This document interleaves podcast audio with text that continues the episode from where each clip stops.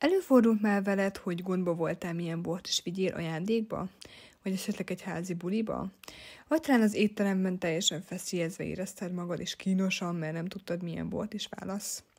Üdvözöllek a Tanulj a borokról podcastben. Egy podcastben, amely nem csak a borról szól, de rólad is, hogy számodra elérhetővé tegyem a tudást, melyet bárhol kamatoztatni tudsz. Tekints engem egy olyan zsebszomeliernek, és hagyd, hogy segítsek neked meghozni pár döntést. Szeretném, ha magabiztosabban mozognál a borok virágában, és hogy ne nagyon érezd magad gölcsösen, amikor a borokra telelődik a szó. Ez legyen egy közös tér, ahol a tudás egyben szórakozás is. Az én nevem Dóra, tájai borász és a Déve borok készítője. Üdv nálam! Remélem jól fog szórakozni, és minél több tudást magadévá tudsz tenni. Hát akkor vágjunk is bele.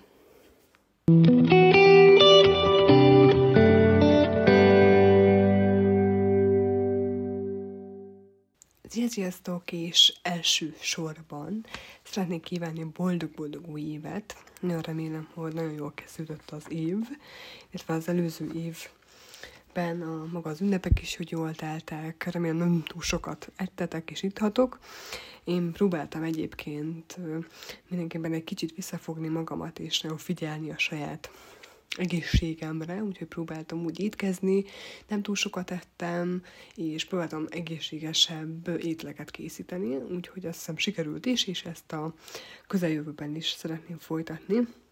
Most azt hallottam, hogy van egy ilyen, hogy száraz január, tehát ez azt jelenti, hogy nem isztak alkoholt az emberek, nem tudom, hogy ti tartotok-e e fél fogadalmakat, hogy most a, egy hónapig nem isztok, illetve nem fogyasztok alkoholt, de hogyha esetleg mégsem tartanátok ezt be, akkor ö, természetesen nem gondolom azt, hogy nem lehetne egy-egy pohár borrocskát meginni esetleg. Ha nem is minden nap, de mondjuk egy héten egyszer vagy kétszer, szerintem ez teljesen normális és rendben van, úgyhogy nem kell ezzel szerintem túl sokat foglalkozni, de persze mindenképpen érdemes odafigyelni az egészségünkre. Kicsit eltűntem, Azért is tűntem el, mert szerettem volna egy kicsit összeszedni a gondolataimat, illetve az, hogy mik legyenek a közeljövőben. Eddig is ritkában voltak podcastek, ezután is valószínűleg így lesz, míg, még megpróbálom valamilyen úton, módon összeszedni a, a saját gondolataimat, illetve hogy egyáltalán van-e ennek értelme, vagy hogy milyen irányba kellene ezt elvinni, hogy legyen értelme ennek az egésznek, mert az elég sok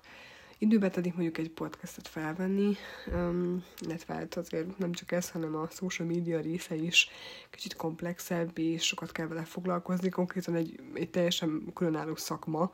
a social media, tehát ennyi időm nekem sincs. Um, úgyhogy, de mindenképpen szeretnék gyártani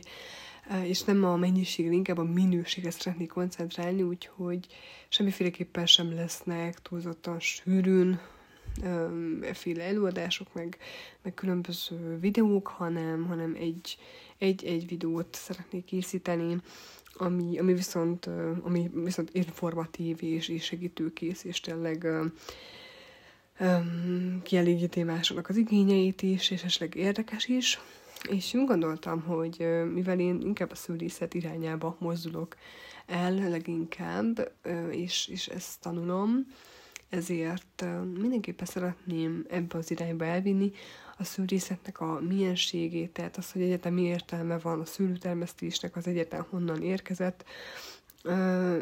kicsit egy történeti részeket is elmondanék, illetve kicsit, hogy megértsük ennek az egész komplexitását, kompozícióját, kondícióját, és egyes részekben viszont szeretnék mindenképpen beszámolni egy-egy kísérletemről is, ugyanis most úgy döntöttem, hogy lesz egy kísérlet, amit termés mennyiséggel kapcsolatban, illetve tőkekorlátozással kapcsolatban fogok készíteni, tehát a terhelés függvényében. Ez tulajdonképpen úgy néz ki, hogy hogy van három területem, egyrészt Mádon, másik Rátkán, harmadik táján, és egyes területeken, tehát megpróbálom úgy a, a tőketerhelések tőketerheléseket úgy végezni, illetve vizsgálni, hogy egyes tőketerheléseknél, tehát hogy hány szerveszőt hagyok meg, hogy hány rügyet hagyok meg, hogy aztán a később hány vesző nő ki, illetve utána, hogyha majd kinőttek a fürtök is, akkor mennyi fürtöt hagyok meg egy tőkén. Ez jelenti a tőketerhelés tulajdonképpen, tehát beállítok egy tőke számot, illetve egy veszőszámot, fürtszámot, fürtmennyiséget későbbiekben, és meg akarom nézni azt, hogy hogyha bizonyos tőketerhelések mellett mennyivel nő, illetve csökken mondjuk a szőlőnek a minősége, tehát milyen irányban húzódik, vagy megy el, ezért, hogyha nagyon le van terhelve a tőke, tehát hagyom azt, akár mondjuk, hogy 7-8-9 főrt is legyen egy tőkén, vagy esetleg egy veszőn, vagy hogyha kevesebb, vagy hogyha több, akkor ez mennyire befolyásolja, illetve milyen irányba befolyásolja a szőlőtőkét. Nyilván itt nézem a, a rügyeknek az egészséges állapotát, a veszőknek az állapotát, a nagyságát. Nyilván itt az évjárat is nagyon-nagyon befolyásolhatja ezeket a, kísérleti módszereimet, de mindenképpen szeretnék erre koncentrálni, és, és illetve egy három szőlőfajtánál fogom ezt vizsgálni, egyértelműen a furbint és a házlevel, illetve a sárgomoskotáinál, úgyhogy hogy ezeknél fogom ezt valószínűleg végezni, ezt a tőke terhelést, majd be, le fogom írni egyébként, meg meg fogom osztani. Ez azért is lényeges szerintem, illetve persze majd meg fogom mutatni, legalábbis úgy tervezem, hogy videóformájában szeretnék majd készíteni meccési videókat is, mert azt hiszem, hogy tavaly is tavaly is, mint hogyha megígértem volna, aztán bár készítettem meccés videót, egy videót meccésről, de őszintén szólva nagyon-nagyon szar lett, úgyhogy így nem, nem igazán volt merszem ezt kirakni, úgyhogy megpróbálok most kicsit másképpen ezt, ezt felvenni, és remélem, hogy hasznos lesz. Ezen kívül persze kicsit jobban szeretnék koncentrálni az aktuális nem, hát nem csak trendekre, hanem aktuális, tehát a, akár a globális felmelegedésre, tehát hogy hogyan befolyásolja jelenleg a szülőtermesztést, akkor a növénytermesztésre egy kicsit jobban ráfeküdni, tehát kicsit a gyakorlatiasabb dolgokra kicsit jobban felhívni a figyelmet, és ezáltal kicsit motiválni is az embereket magára arra, hogy, hogy a szőlőtermesztés, a szőlőművelés az milyen munkás tud lenni, Um, és, és, és szeretném azt, hogy pont emiatt, mert ez egy hatalmas a probléma, egy részről, tehát maga ez az egész világ, hogy ugye nincsen elég munkaerő, hogy honnan fogunk venni munkaerőt. Tehát ez is egy nagyon-nagyon érdekes téma, összetett téma, hogy, hogy mi lesz jövőre, mi lesz 5 év múlva, 10 év múlva, ki fogja szedni az asszúszemeket, hogyha már a most 70-80-90 éves anyukák már nem fognak élni, vagy ez a generáció, ez a régi generáció, ez már nem fog élni, hogy ki fogja őket követni, ki fogja lemetszeni a szőlőket, vagy ki fogja művelni a szőlőket, ki fog szüretelni, tehát hogy egyáltalán mi, mi lesz egyáltalán. és, és hogy hogy, hogyha nem lesznek munkaerők, akkor, akkor mivel váltjuk ezt majd fel, fel, hogy milyen módszerek vannak, milyen gépek, milyen technológia lesz ezután, és egyébként érdekes, mert pont írtam egy dolgozatot precíziós mezőgazdaságból is, ami pont erről szól, tehát a precíziós mezőgazdaság az pont ez a technológiai lépés, amit egyre többen használnak, még Magyarországon talán még annyira nem is, de külföldön például igen, és egyáltalán mi is az a precíziós? Mezőgazdaság, milyenek a lényege, miket csinál az, mi, mi, milyen eszközöket használ, azok az eszközök mire valók, miben könnyítik, vagy nem könnyítik meg a gazdáknak az életét, és erről is fogok mindenképpen podcastelni. Ez is egy halális izgalmas téma, um, illetve magáról a szülő termesztésről, és, és most ebben a kis rövid podcastben most elkezdeném, hogy a filoxíra időszakban, hogy amikor a filoxíra elkezdődött, akkor, akkor előtte milyen, milyen volt maga a szőlőművelés, hogyan művelték a szőlőket. Lehet, hogy hallottatok már róla, hogy mi is az a filoxíra, vagy valahol már volt erről szó, vagy olvastál esetleg erről, mi is az a filoxíra, és nem is igazán tudtad, hogy pontosan mi ez talán rém valami, de azt tudjuk azt, hogy 1800-as évek vége fele inkább tört ki ez a filoxíra vész, és, és ez teljesen megváltoztatta, és felbolygatta az egész szőlőművelési technológiát, és, és érdekes egyébként, mert régen, a filoxiravész előtt nem igazán volt szükség semmiféle szőlő művelési praktikákra, taktikákra. Konkrétan az emberek így semmit nem csináltak a szőlővel,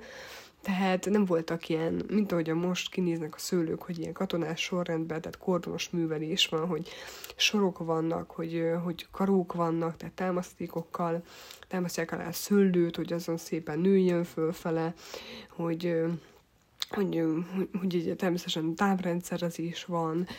nem volt ilyen egyáltalán, tehát egyszerűen nem volt ilyen, hogy szőlő művelés nagyon, hanem konkrétan össze-vissza telepítették a szőlőket, sorok nélkül, bármiféle struktúra nélkül. Tehát ez a... És, és ami nagyon-nagyon érdekes módszer volt, hogy ez körülbelül ilyen 15-től egészen 25 ezer tőke per hektár volt egy területen, tehát el lehet képzelni, hogy egy hektáron 25 ezer, 20-25 ezer tőke volt megtalálható, ami eszméletlen mennyiség, tehát ez konkrétan egy egész erdő volt, ami, ami csak szőlőből állt, és kifejezetten olyan szőlőfajtákat is választottak, nem voltak annyira ostrobák, amik, amik igazából úgy maguktól is el vannak, tehát nem kellett őket felkötözgetni, nem kellett őket ö, megtámasztani, tehát ö, nagyjából egyenesen felfele nőttek, és ö,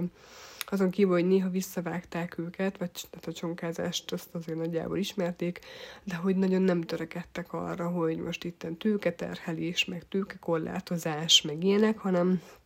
hanem ö, teljesen szabadon, és ö, hagyták a szőlőt nőni. Ugye régen eleve ehhez ö, olyan szőlőfajtákat is választottak, amelyek képesek voltak, tehát egy kicsit ilyen jelentéktelen, semmit mondó szőlőfajtákkal dolgoztak. Ilyen volt például például Márkovácsa, vagy a rakszőlő, a járdovány, a, volt a nővirágú fajta, a gohér, de egyébként az egész országban több mint ilyen, hát ilyen 70 75-76 borszülőfajta volt, és legtöbb borvidéken egyébként a kadarka, a furmint, a sárfehér, illetve a rizling. Valószínűleg az olasz rizling lehetett az, amelyet a legtöbben termesztettek ebben az időben, tehát az 1800 hát én 1830-as, 40-es, 50-es évek körül. Ezen kívül egyébként sárga muskotájt is termesztettek, vagy volt például az erdei, a bakator, a zöldinka, a mézesfehér, tehát ezek mind olyan szőlőfajták voltak, amik meghatározták a filoxíra előtti időszakot, és egészen elképesztő számok is voltak a termelésben is, hiszen olyan 17-18 millió hektoliter termesztettek, illetve készítettek bort, és ebben az időszakban, tehát ugye ez körülbelül ilyen 600 ezer hektáros területről származott ez a 18 millió hektoliter bor, úgyhogy egészen elképesztő mennyiségek voltak. De aztán persze jött a filoxíra, ami, ami teljesen megváltoztatta gyökerestől, szó szerint, a, az egész szőlőtermesztés tematikáját, maga a filoxéra egy gyökértetű, amely tulajdonképpen főleg kötött talajon okozott nagy-nagy pusztítást. Itt a, nálunk is a tokai borvidéken természetesen, és ez tulajdonképpen azt jelentette, hogy ez a gyökértetű elvonva a tápanyagot a szőlőtől, konkrétan kiszáradt teljesen, és elbusztultak, és ez hát konkrétan, tehát 1870-től, tehát a 90, majdnem közel 20 év alatt 600 ezer hektárnyi szőlő területről csak minimum azt hiszem 250 ezer hektár maradt meg. Tehát nagyon nagy pusztítás végzett, és utána egyébként ez még csökkent tovább, de hogy 20 év alatt történt ez, tehát ez konkrétan 20 év alatt, 600-ról 200-ra, úgyhogy ez egy hatalmas nagy veszeség volt, és utána persze elkezdték ez, ez, ez irányba valamit kitalálni, hogy úristen, akkor mi legyen. És ilyenkor jöttek be, ugye ebbe az időszakban, a 90-es években jöttek be az alanyok, az amerikai alanyok, amelyekre ugye rezisztensként tudtunk rezisztens fajták voltak, tehát az, erre az alanyra oltották rá a mi európai um, szőlőnket, és így tudott megmaradni. Egyébként maga a szőlőtermesztés, ami viszont uh, Érdekes megint, hogy ebben az időszakban terjedt el például az Alföldön a szőlőtermesztés, előtte egyébként nem igazán termesztettek ott szőlőt, de mivel maga a filoxéra az kötött talajon okozta a legnagyobb pusztítást, ezért, ezért érdekes módon homokos talajba kevésbé volt pusztító, ezért elkezdték ott a szőlőket telepíteni, és nagyon nagy sikerrel. Tehát utána konkrétan ilyen 30-40 százalékkal nőtt az alföldi szőlőtermesztés, és ebben az időszakban már felhagytak ezzel a tőketelepítésekkel, tehát a sor nélküli tőketelepítésekkel, felhagytak a által szórt távolságokkal, és ilyen egyszer egy méteres tőkesor távolságokat alkottak, csináltak, és utána már elkezdték használni a karót is, tehát 70%-át már karóval lettek el. Húzalos szőlő, vagy húzalos támaszú szőlők nem igazán voltak még ez időtájt, ez kb. egy százalékot jelentett, de, de például előírták a telepítés előtti talajforgatást is, előtte a filoxére vész előtt nem volt ilyen, hogy talajforgatás, nem volt ilyen, hogy növényvédelem, nem volt semmilyen, tehát ez mind a filoxira utáni időszakban keletkezett, illetve vezették be a talajforgatást, a növényvédelmet, a zöld munkákat, Egyébként kopaszmetszést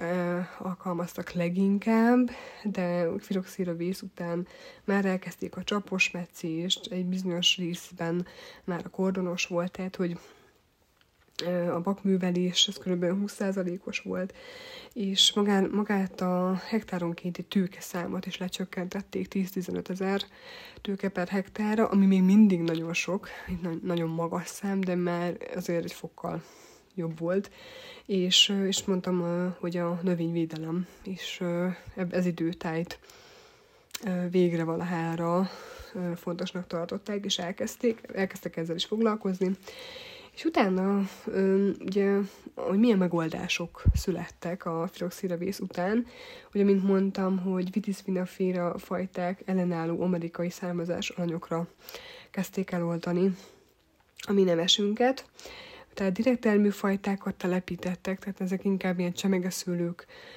voltak, elterjedt ugye a homokos talajon lévő szülőtermesztés, és a fajta összetétel is egy kicsit változott, hát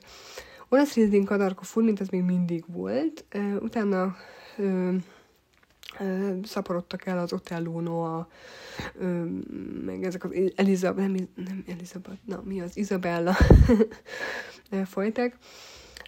úgyhogy egy, egy teljesen más, nagyon sok minden változott, tehát hatalmas nagy változások voltak, tehát ez közel ilyen 20-30 év alatt zajlott le, ami egyébként egy elég rövid időszak, és, és ez nagyon izgalmas része egyébként szerintem a szőlőművelésnek, hogy ezt kicsit megértsük.